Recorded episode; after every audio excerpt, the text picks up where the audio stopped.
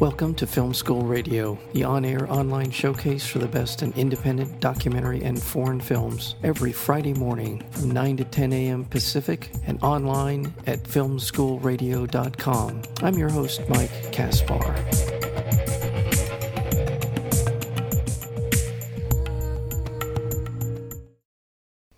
Through the stories of workers and entrepreneurs in, U- in the U.S. and China, Catching the Sun explores the global race to lead the clean energy future. Over the course of solar job training programs, Catching the Sun follows the hope and heartbreak of unemployed American workers seeking jobs in the solar industry, with countries like China investing in innovative technologies and capitalizing on the trillion dollar opportunity. Catching the Sun tells the story of global energy transition from a perspective of workers, entrepreneurs, and uh, others. It is a fantastic documentary. Uh, actually, the whole title will get Catching the Sun The Race for a Clean Energy Future. And we're joined today by the director, Shalini Kantayya. Shalini, thank you so much for being on Film School. Thanks so much for having me. I'm thrilled to be here. Okay. Well, t- uh, tell me a little bit about now. You you have a background in filmmaking and, and, and documentary filmmaking as well. But tell me a little bit about how you got uh, onto this particular subject. Uh, it's obviously a film uh, that feels like all of the people in it are are passionate about it. Uh, I'm just assuming that they were feeding off you were feeding off their energy and they were feeding off you. Tell me where. Tell me a little bit about how you got into this project. Absolutely. Well, Van Jones was a colleague and a friend, and sort of in, first was the first person who introduced me to the Solar Richmond program. And there I met uh, kids from sort of rough and tumble communities. Um, Richmond is a city that feels a lot like Detroit, and it's next to Marin County, which is sort of the epicenter for the American environmental movement. And so I couldn't reconcile these two places, and um, manufacturing had left and left a whole generation of Americans without meaningful opportunity. And so when Van Jones first um, introduced me to the Solar Richmond project, I was really inspired um, because I met um, young people who really got a light in their eyes over solar energy, and I saw you know them beam with pride when they uh sort of told their neighbor how much they'd be saving as a work that uh, as a result of the work they've done i saw the light go off in their eyes as they like played a radio for the first time off of solar energy. Yeah. And I thought this is a different kind of environmentalist than I've ever seen before. And I think I started to question could solar do for America what the automotive industry did for America, which was to create a meaningful ladder of opportunity into the middle class for working people. Yeah. Yeah, and it, it is terrific to see as you said, uh, this different sort of uh, uh, uh, mindset when it comes to the environment for the many of the people in Richmond who have been without any sort of opportunity for a long period of time. Um, you know, uh, buying um, fair trade coffee or doing sustainable things really wasn't the, the priority. It was it's a matter of survival, and I think that the, so that this was you're right. This is an audience that typically isn't as aware of the of these kinds of issues, but certainly uh, over the course of uh, of uh, this film, we, we see we see how the the the, uh, the excitement build within them. Um, so talk about Van Jones because you just mentioned him as, as someone who had helped you get into uh, under, to Richmond. Tell us a little bit about his background. For some people, let me very first say they may remember the name from uh, the Obama administration, and and that may not they may not know much more than that. So tell us a little bit about Van. Well, uh, Van is a. When I met him, he was an activist in the Bay Area, really focused on how you know getting kids out of jail and getting them into jobs, and was sort of the person who um, really started to use the word green jobs um, widely with his New York Times bestseller, uh, Green Collar Economy. And so the film sort of follows him as a young activist in Richmond to the national stage when he becomes um, President Obama's uh, Green Job Czar. and um, and sort of follows what happens to him as he tries to bring um, sort of the idea of green jobs more widely to the United States.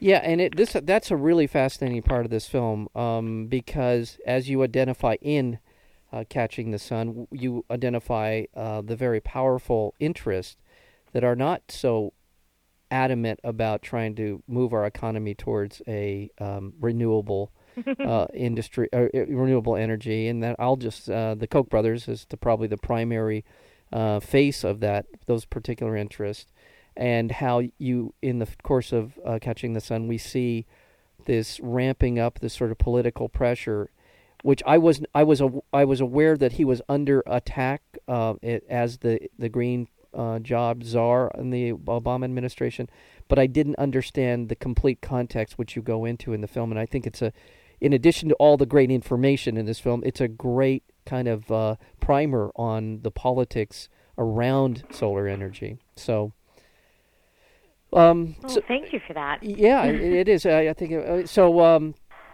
anyway, so so there is, as you as you're describing, um, the uh, there's the United States part of this, but then you also travel to China. Tell us a little bit about that part of the story.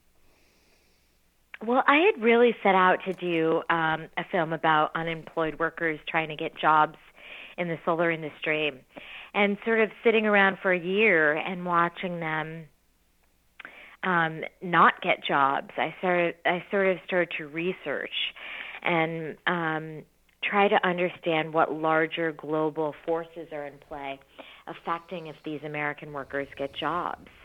And that journey sort of took me to China and um, China in the last 10 years has become, you know, has gone to from producing less than 5% of the world's solar to producing, you know, more than 90% of the world's solar. And they did that through really aggressive policy.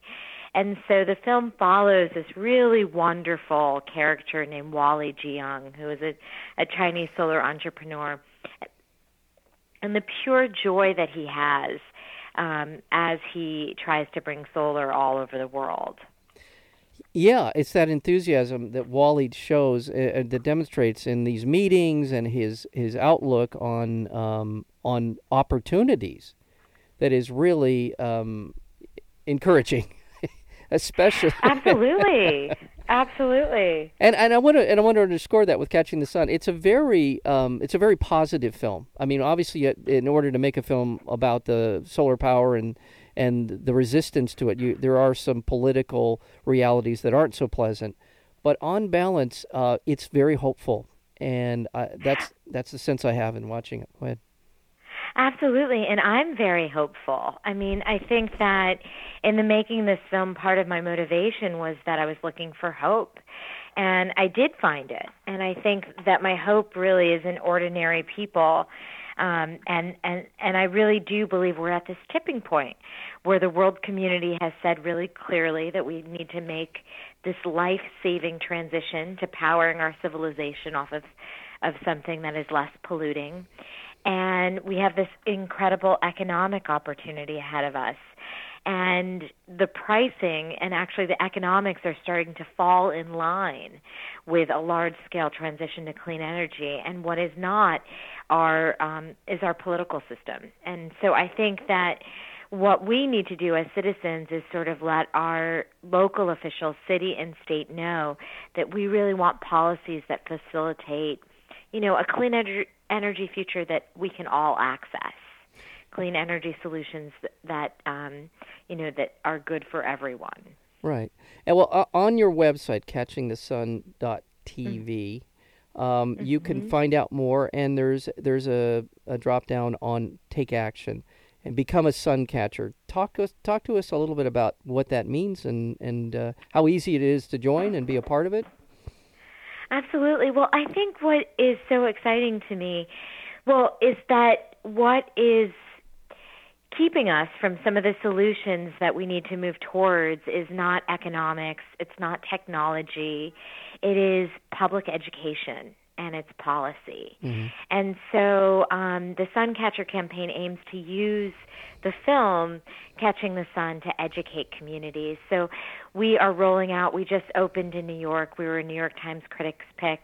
We're going to LA next week, and um, we have crowdsourced theaters all across the country. And so, to over 20 screenings are happening all across the country um, from organizations and groups saying, yes, we want to spark this conversation in our city. And each screening sort of converges grassroots activists um, clean energy um, businesses and just uh, local organizations so that people can really feel empowered around this issue. Um, energy is a local issue, and so the good thing is is that we can solve climate change, you know, um, with our neighbors and our communities and at our city council meetings. We're speaking with Shalini Kantayya. She is the director of the film Catching the Sun. And I let me just uh, echo what you said in the sense that I, I really don't think people have any. They're not invested in the idea of of uh, carbon based fuel to power their lives. I don't think anyone cares at all at, about how the power arrives to them. So, in my mind, you're right. The barriers are really just simply political, not even inertia, political resistance on the part of mm-hmm. um, the politicians who are taking large sums of money from the fossil fuel industry. Mm-hmm. And I do think that we're on the right side of history. You're on this this this particular um, uh, source of energy is the right way for us to go. And I do feel like it's in China. Once we begin to tip in the other direction, it will accelerate in that direction very, very quickly. Absolutely, yeah. and and that's what I really believe. I do too. I, I, I, often think that there's also some structural issues in terms of uh, the way that we get energy. I, have often said that if we could meter the sun, we'd already have solar power. I think that the, the, th- the thing that is really keeping us is the, the idea of decentralized power sources. That if you can put solar panels on your roof, uh, you're not beholden to someone providing you with energy. I mean, you can use it as a supplement, but by and large, you're you're supplying your own source of energy, and that is a significant shift in in so much uh, of the sort of economy of scale here in the United States that it is it is threatening to to a lot of people for a lot of reasons, but it's going to happen. It's going to. Happen. Absolutely, and I think that you you sort of hit the nail on the head. Is that it's a huge threat when you put solar on your roof, you really become an independent power generator. And if you've got smart policy in your in place, like California, uh, that supports net metering, you can actually get paid up to the retail rate for power. Right. And utilities themselves call this a death spiral. And so um, you can see what a threat it is. And in Nevada, they overturned net metering, and so there's there there are and it and the solar industry was so negatively impacted. You saw businesses sort of close up shop o- almost overnight, and so you really see that the battle for power in the 21st century is really going to ha- come down to sort of state and local policy. It it's the, the the battleground is really at the local, as you said, the local and state level, and I think that, mm-hmm. that is where now th- that's you know that's actually an advantage to people who are pushing for solar because I I do think that the ability to exert tremendous political pressure is much easier to accomplish at a local level than it is at a state or a federal mm-hmm. level, and so I think that is it, it's the battle. It's the battlefield that I would want to be fighting on if I were pushing for so for this kind of a, a change in our in our energy future. So that's the good news. The good news is as well. Well, I, and in addition to we could talk all day about the the, uh, the you know the the benefits and and what's going to happen in the future. I just want to say it's a terrific documentary, Catching the Sun. Uh, and as you said, you're here in town uh, uh, at the Laemmle Music Hall um, uh, this Friday and Saturday, which is April 8th and 9th. Uh, for Q and A's, um, and I believe you're there. I want to make sure I get the the uh, actual uh, screenings. Monday. It yeah, it's it's and also you're there on Monday with Van Jones. That so this is the Laemmle Music Hall, and that is on Wilshire Boulevard. It's in Beverly Hills slash Los Angeles, so it's it's um, you can find it. It's a beautiful little theater and um, terrific opportunity to see this wonderful film. Uh, and um, just go go see it. It's a it's a real it's an enlightening documentary. It is it's informative. It's empowering. You're going to feel good when you watch it and when you walk out and you start to talk to your neighbors about this issue. Um, anything you would like to uh, add to that? No, I hope people will come to the theater and we can we can have a conversation. And uh, to learn more, you can go to www.catchingthesun.tv. Yes, and there's tons of information and uh, and um, and places you will be able to see it. It's ro- rolling out across the country, and I assume this is part of the uh, what you were talking about earlier. It's all over the country. A, a ton of openings on the on the 19th, all through April, eh, all over the country. So you can find out where those screenings are, as you said, at catchingthesun.tv, and you can find out more. Well, um, I, I, w- I would love to. Uh, the I'll come up and see you at the uh, at the Laemmle Music Hall uh, this uh, this week, as you uh, as you answer questions about this incredibly incredibly important um, future uh, that you're talking about and the future that we can have. Germany already has a lot of what we're what we want, which is uh, almost completely taken off the uh, fossil fuel um, um, pipeline, and uh, much of the world. And it's just it this is, has to happen. It has to happen for a lot of reasons, but it's our our our survival is also a big part of why this has to succeed. Shalini, thank you so much for being on Film School. Thank you so much for having me, and I look forward to seeing you at the theater. Thank you. Shalini Kantayya has joined us here to talk about her documentary, Catching the Sun. Thank you. Thank you.